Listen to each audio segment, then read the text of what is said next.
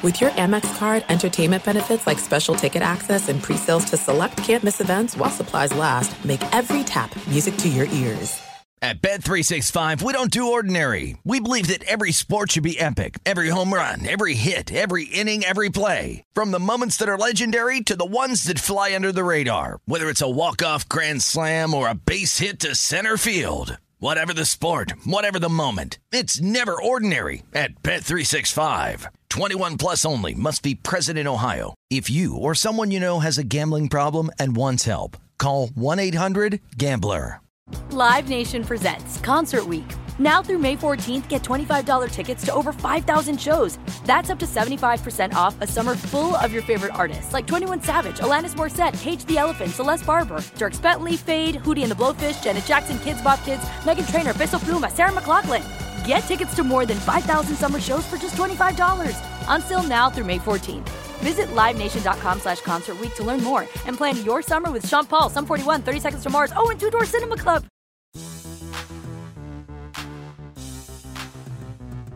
What's going on? And welcome into a schedule release edition of the Pelicans podcast presented by SeatGeek. I'm Daniel Sallerson, joined as always by Jim Eichenhofer of Pelicans.com. And we're pleased to introduce you to Erin Summers, who will be joining us on the podcast and also the New Orleans Pelicans radio network throughout the entire season. Also, Pelicans.com at Pelicans NBA on Twitter. You'll see her everywhere. And uh, we brought her in just in time because there's a new schedule out for the New Orleans Pelicans. Breaking news every team will play 82 games this year compared to last year when it was not the case. And we're happy to be talking about Pelicans basketball here um, as the schedule is officially out here at 2 p.m. Central Time. First, let's welcome in Erin. Erin, we're kind of putting you in a not really a tough spot, but your first week here, you're already getting to see the schedule, and your whole life has been planned for the next six months. Hey, that's what I came here to do: talk basketball and you know get involved with the Pelicans every way that I can. So excited to kind of dive into the schedule and, and look at what some of these opponents are going to be this season. And Jim, you've had your fair share uh, of diving into uh, 82 game schedules here, and we'll get to that in a moment. But uh, Jim, I feel like the North Carolinas are taking over the Pelicans, whether it comes to players or it comes to our talent here. I know Will Guillory is going to be pleased that Erin graduated from UNC Chapel Hill, and we have Trey Murphy from the Carolinas, Devonte Graham from Carolinas. I might be battling the Alabama folks here quite soon as far as how many guys we have from that area. yeah, we could have a real, uh, real grudge match, steel cage match going on here. Yeah, I, I think it's interesting too if you think about it that we went from there's a shift going on, and I don't know. We're going to have to research behind the scenes of what exactly is going on, but a couple of years ago we had a huge Duke contingent, and we still do have a Duke contingent, obviously with Zion and and Brandon Ingram, but at one point, what did we have? Like five guys on the roster that were from yep. Duke. But now it seems like we're getting more of a UNC flavor. So, and we're also getting the pe- people from that part of the from the Chapel Hill, you know, Raleigh, Durham area. So, some something's going on here, but we're we're happy to see all of the new talent that's coming in from the Carolinas. Yeah, it's a talented area. So you just got to bring in the best, right? Absolutely. That was the first time we asked her, Are you from the Triangle? And she said yes. And so we hired her right away. So let's talk about this schedule here and I'll get to both of you about what sticks out. Of course, uh, things will open up on Wednesday, October 20th at home against the Philadelphia 76ers. Will Ben Simmons be a part of that? We don't know. We're not going to discuss that here, but that should always be interesting as the Pelicans' first game. Jim, I'll start with you as far as what stood out to you the most when it came to looking over the schedule. Yeah, I think one of the first things I look at every year when the schedule comes out is just it seems kind of straightforward and obvious, but how do the Pelicans start the season? And I know in a few years back for a stretch there, you and I complained consistently about how they would somehow have three games scheduled against Golden State when the Warriors were, you know, one of the greatest teams in NBA history. Somehow the Pelicans would have three matchups against them between like opening night and Thanksgiving. So it was like difficult to even get off to a good start, even if you were one of the better teams in the league. The fact that you had to play them as much as for whatever reason New Orleans did. Um, and I'm gonna this is for sensitive viewers. I want you to kind of turn listeners, I want you to kind of turn away for a little bit with some of the stats that I'm gonna pull pull out here. But over the last several years, the Pelicans for, through the first 10 games of the season. Last season they were four and six. Year before they were two and eight. 2019, four and six. 2018, five and five. Both 2017 and 16, they started one and nine in the first 10 games of the season which I I know you you and I remember very vividly. Unfortunately, Mhm. the last time that they finished, they had a bet record. The only time that they've had a bet record over 500 through the first 10 games of the season was in 2015 when they won when they went six and four. So it's been, I mean, this is not breaking news to fans. We've seen this over and over again. That it just seems like a lot of years there's a lot of enthusiasm for to start the season, and then the team gets off to a rough start, and it, it gets really frustrating. So, but I always think with a team that has a bunch of new faces, the way the Pelicans do with new players, that it's important from a confidence level to get off to a good start. And on paper this year, um, although they do play Philadelphia in the first game, then which was the number one seed in the Eastern Conference last year, at least on paper, and I stress on paper, the the schedule right after that isn't as difficult. They're playing several teams that didn't make the playoffs last year. They have a baseball series, two consecutive games against Minnesota on the road right after that. So theoretically, this might be a better chance, I think, for the Pelicans to get off to a, a, a decent start, which I think we all of us in the fan base are begging for to have them get out of the gate fat, a lot faster than they have in recent years. I'm glad you transitioned to more positivity because you almost sucked the life out of the podcast in the first five minutes with how many horrible starts you listed in the last couple of years. But it is important to talk about the trend because it has been a problem for the Pelicans over the past. And so you're right. There are six of the first 10 are on the road, but at the same time, the quality of opponent does give the Pelicans a chance to get off to a good start. But shortly after, Erin, when you look at the beginning of November throughout most of the month, that's when it gets a little dicey for the Pelicans. So they could get off to a good start, but that certainly will be important based on that stretch in November where it's going to get a little rough for New Orleans. And it's going to be really important for the Pelicans to start off on a good foot because of the, the next stretch that they have coming up. If you look at November 2nd to November 20th, there's a four game road trip there Phoenix, Golden State, Dallas. Those are tough opponents. So, especially on the road, it's going to be a difficult test for them early in this season. Um, seven of those 11 games are on the road, eight of them against, again, really tough opponents there. So, really want to set the tone. Um, they don't want to be battling from behind when they hit that stretch. So, definitely want to start the season playing ahead. Absolutely. We'll get to more stretches throughout this entire podcast. But, Jim, when we talk about the stretches, we also have to talk about the travel. Uh, and obviously, the NBA has done a great job of trying to reduce travel as much as we can. We're seeing a lot of home home back to back, some road road ones as well. Um, but the travel is getting reduced. Um, seems like every year it's getting a little bit better, but you have to commend the NBA for what they're doing, including this year with the Pelicans. Yes, you know, you probably rightly accused me of being a little bit overly negative in the first segment there. So I'm gonna bring some positivity to the table now. Excellent. Um, we we've complained, and I should speak for myself here. I've complained a lot about the schedule in certain aspects of it over the last few years. But I think one of the things that stood out to me immediately when I looked at this year's schedule is I think the NBA did a great job in terms of reducing the travel. Um, there's only 13 back to backs, which I that might be that might be a franchise low. If it's not the lowest the team's ever had, it's pretty darn close.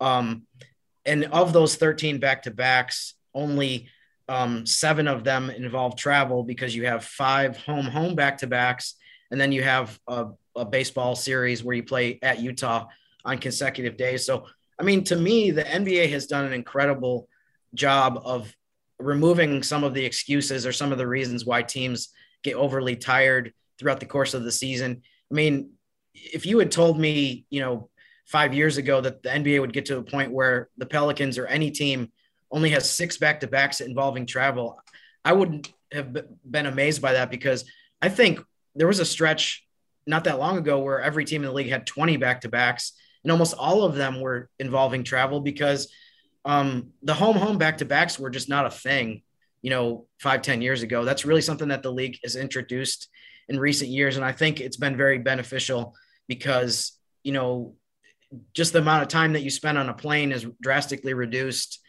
and um, it, it's something that the league is really focused on and i think they did an excellent job this year with the pelicans is, is that is that positive enough I was looking for a super duper in there, but I'll take the positivity that you brought on. Okay. That. And I'm going to kind of Great. back you up with some numbers, Jim and Erin. As far as back to back travel, that's six out of the 13 for New Orleans that they won't have to move either any city throughout. The league average this year is 3.8. So the Pelicans have almost Hmm. doubled what the league average is going to be as far as no travel on a back to back. And then back to backs as far as traveling over 750 miles. The Pelicans will not have any this year, while the league average is 2.1. So, with some teams having to have that disadvantage, the Pelicans won't have to worry about that this year. So, the numbers do back up, Jim, your positivity about the Pelicans and their back to backs and the lack of travel. Um, Erin, when you look at this division in the Southwest Division, normally it's a very tough division. I feel like it's still going to be the same this year. Of course, the Pelicans kind of a renewed battle with the Memphis Grizzlies. Now the Dallas Mavericks looking to kind of get back into the postseason. Then you have a couple teams that may be going in the other direction with Houston and San Antonio. Uh, but catches my eye is the amount of times you play. Let's go to Dallas. Is you play them a lot in the first couple of, of weeks here in the regular season. So I feel like that could be an important part for the Pelicans get off a good start, not only uh, in the conference but within the division. But you look at Dallas winning the division last year; they went 42 and 30 but they were fifth in the Western Conference going into the playoffs and, and seeding. The Western Conference is loaded. It has been for years. So automatically, the Pelicans have a tougher schedule because they're playing more Western Conference opponents. And you mentioned Houston and San Antonio. They're both kind of in rebuilding years, um, very young teams for both of them. And, and Memphis with Ja Morant, you know, lost Valanciunas to the Pelicans here, took up Steven Adams. I think the Pelicans won that trade. Uh, we'll see how that plays out, but that could favor the Pelicans going forward. And you know, really, it's going to be a battle there between Memphis and the Pelicans to kind of overtake Dallas or gain some ground on them this year. So you really got to make sure when you're playing those Southwest Division opponents that you're winning the majority of those four game series against Houston and San Antonio. You don't want to split with those teams and then try to at least get one on Dallas. We have three games against Dallas in the first quarter of the schedule. So, really good opportunity early to gauge how good this team is going to be.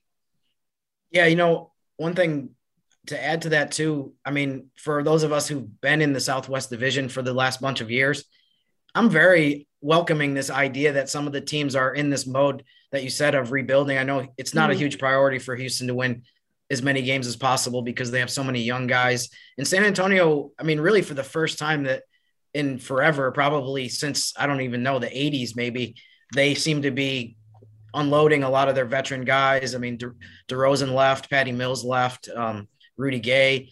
So, but I mean, for the other teams in the Southwest, I mean, you kind of obviously it's still going to be tough to beat some of these teams. And I would never look past the Spurs in any situation, but it is nice kind of to breathe a little bit of a sigh and realize that for once this division isn't five teams that are all, you know, at each other's throats and trying to all make the playoffs. I mean, there's been years where every team was either in the playoffs or a contender. So it, it is going to be interesting to see how that unfolds this year with teams that are kind of taking a step back and saying, you know, it's not necessarily about 2022, it's about 2025, which I think is definitely particularly the case for Houston with how many guys that they got in the draft that are going to play a lot of minutes this year.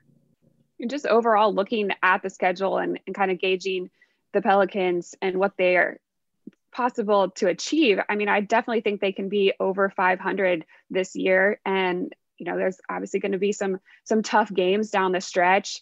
Uh, they end the season in a very tough week. They're going to be playing the Lakers, Clippers, Memphis, who will probably be fighting for that playoff spot, Portland, who could be on the fringe there, and then they'll be playing Golden State. So, really need to take care of business um, and kind of hit that stretch. You know, they say you want to head into the playoffs on a high note. You want to be playing your best basketball. They really need it then to kind of solidify their spot in the playoffs.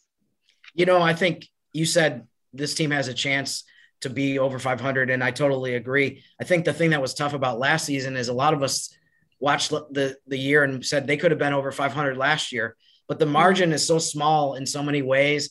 And I think, you know, we're probably not going to get into this today. We'll get into it as we get closer to training camp and preseason, but I think that they have improved in some little incremental ways.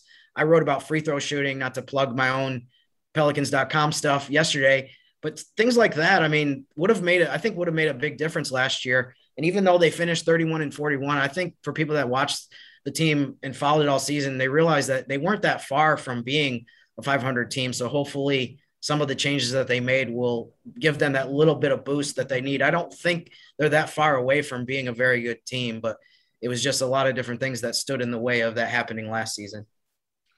We talk about the nationally televised schedule. I think everyone looks to that first to see how many times this team will be on. And it's 15 if you combine ESPN, TNT, and NBA TV. I think that's on the lower side compared to the last couple of years. No Christmas Day game for the first time uh, in a few years, as they were on two years ago in Denver, last year on against the Miami Heat. Does that really matter in, in the grand scheme of things, Jim, when we're talking about national television exposure? I know I always enjoy the local broadcast, whether it's on the television or the radio. So for me, it doesn't really matter. But I know some folks will look at why the Pelicans only on that many times. But I feel like with two seasons under 500, I'm sure it's something they got to earn uh, to get back up there. But does it does it really matter how many games are on national television? No, I don't think so. And and and I guess we'll we'll have to wait a little bit to see all of the tweets that come in and the reaction from fans as people get kind of a closer look at everything and all the details of the schedule. But I do expect um, people to not have that big of a negative reaction to the no- national TV number dropping because I think the average person, Pelicans fan, realizes that if you're going to think about this reasonably, um, they needed to win more games to keep that national TV number up at the level where it was. Um, I think the net the networks. I mean, I'm speculating here, but I think after you have two years in a row where you don't make the playoffs and you're 10 plus games under 500, the networks don't want to load up on games, your national TV games at the end of the season when you might be out of the race. And I know they had some games that they broadcast where the Pelicans, especially two years ago, where they were, you know, not in the race at all. They had a 13 game losing streak. Man, I'm getting negative again here. But, uh, but, uh, but I let you into that one. But anyway, but the point is that, um, they need to earn their national TV appearances. And I think for a team that hasn't made the playoffs in the last three years, to get 10 on ESPN and, and TNT is not bad. So in the scheme of things, that's still a pretty good number. It's just in comparison to what we've seen the last couple of years, it's low. Absolutely. When we look at the schedule again with the 82 games, before we kind of wrap things up, talking about main important dates uh, January 1st, of course, New Year's Day, always very popular down here in New Orleans, whether you're going out or going to the Sugar Bowl. Pelicans will be at Milwaukee at 5 p.m. Central Time. Again, no Christmas Day game, no Thanksgiving games. There's never any Thanksgiving games. The Pelicans will be on the road right after that with a tough back to back against Utah Jazz. But we're also back on MLK Day this year uh, with a visit with the Boston Celtics. Normally, not your your normal MLK Day opponent. Usually, it's the Memphis Grizzlies or potentially the Atlanta Hawks, who of course will be on there as well. Um, other than that, Valentine's Day you can spend inside the Smoothie King Center with us against the Toronto Raptors in the back to back against the Raptors and the Memphis Grizzlies. Erin, before we kind of get out of here soon, is there anything else that sticks out to you, whether it's another stretch of the schedule, an opponent, or uh, are you kind of just ready to ready to go here? um, obviously ready to go. I know training camp starts September 28th, so looking forward to that date for sure. And then the first preseason game for the Pelicans is October 4th um, against Minnesota. They will be here at the Smoothie King Center on October 6th against Dallas. So that'll be a fun game before the season even gets started. Um, but I think my favorite stretch of the entire schedule is their longest homestand that they have. It's 10 days that they're going to be here in New Orleans. They're going to have six games from February 8th to February 17th. So, yes, you mentioned Valentine's Day. I think that's a, a great opportunity to, to take somebody out um, for mm-hmm. Valentine's Day. So, think ahead, guys, and, and start getting some tickets. There we go. We're already plugging our Valentine's Day game here nothing says I love you like Pelicans basketball inside the Smoothie King Center. Jim, anything you want to add as far as yeah, you know, one of one of the thing that I like about that stretch too is that leads right into the All Star break. So, um, the Pelicans and and and people, the important people that work for the team like us, we're actually going to be able to be home for a long stretch of you know two three weeks straight.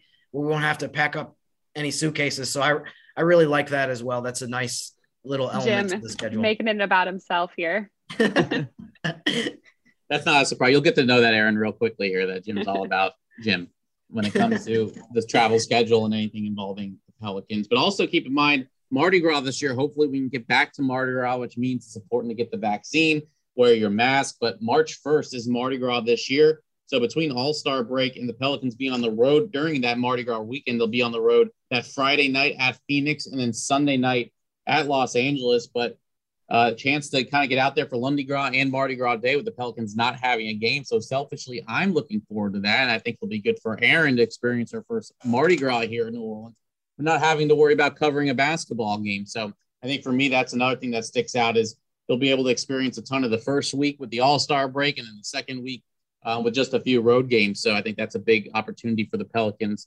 um, to kind of celebrate Mardi Gras and also celebrate some uh, some home games leading into the All Star break. So for a full Pelicans breakdown, go log on to pelicans.com and the Pelicans mobile app. Jim Eichenhofer will have thousands of articles about the schedule. Again, it's amazing how we do break it down so much, but it is interesting because, again, every team plays everyone at least twice. There's some teams you play three times, some you play four, um, but everyone at the end of the day will play 82 games. And of course, all of them will be on ESPN New Orleans 100.3 FM. And of course, most of them will be on Bally Sports New Orleans as well. The broadcast schedule will come out later on in September. But as Erin mentioned, preseason will begin on October 4th with three of the four games on the road Minnesota on the 4th, Chicago on October 8th, and we'll wrap things up with the Utah Jazz on the 11th. And I'll give you nine days in between to get you ready for the home opener against Philadelphia. So, again, we welcome Erin to the broadcast team. Looking forward to having her on many podcasts and also on the Pelicans Radio Network. And Jim, you're stuck with me for another season on this podcast and the post game show, but we'll have some fun this year. I'm looking forward to it. Hopefully, we're we're gonna be back on the road as well. So we'll we'll see what happens there. Yeah, I'm really looking forward to it. I mean, I'm excited about some of the moves that the Pelicans made this year, this summer. Um, I think there's a lot of reasons to be excited. We loved what we saw in summer league, and I think the development of some of the younger guys is going to be one of the big themes of this season as we get into preseason and then the the regular 82 game schedule. Um, there's a lot of young talent on this on this team. We added some more in Erin Summers, hmm. and uh, so we're looking forward to the 2021 22 seasons. Same, definitely happy to be a part of the team. Yeah, biggest free agent acquisition was Erin Summers for sure. So we're lucky to have her uh, with us here on the podcast. All right, that'll do it for the schedule release. We're going to take a little bit of a break uh, from the podcast, and we'll be back with you in a little bit later heading into training camp. So for Jim Eichenhofer and Erin Summers, I'm Daniel Sallerson. Thanks for listening to the New Orleans Pelicans podcast presented by SeatGeek.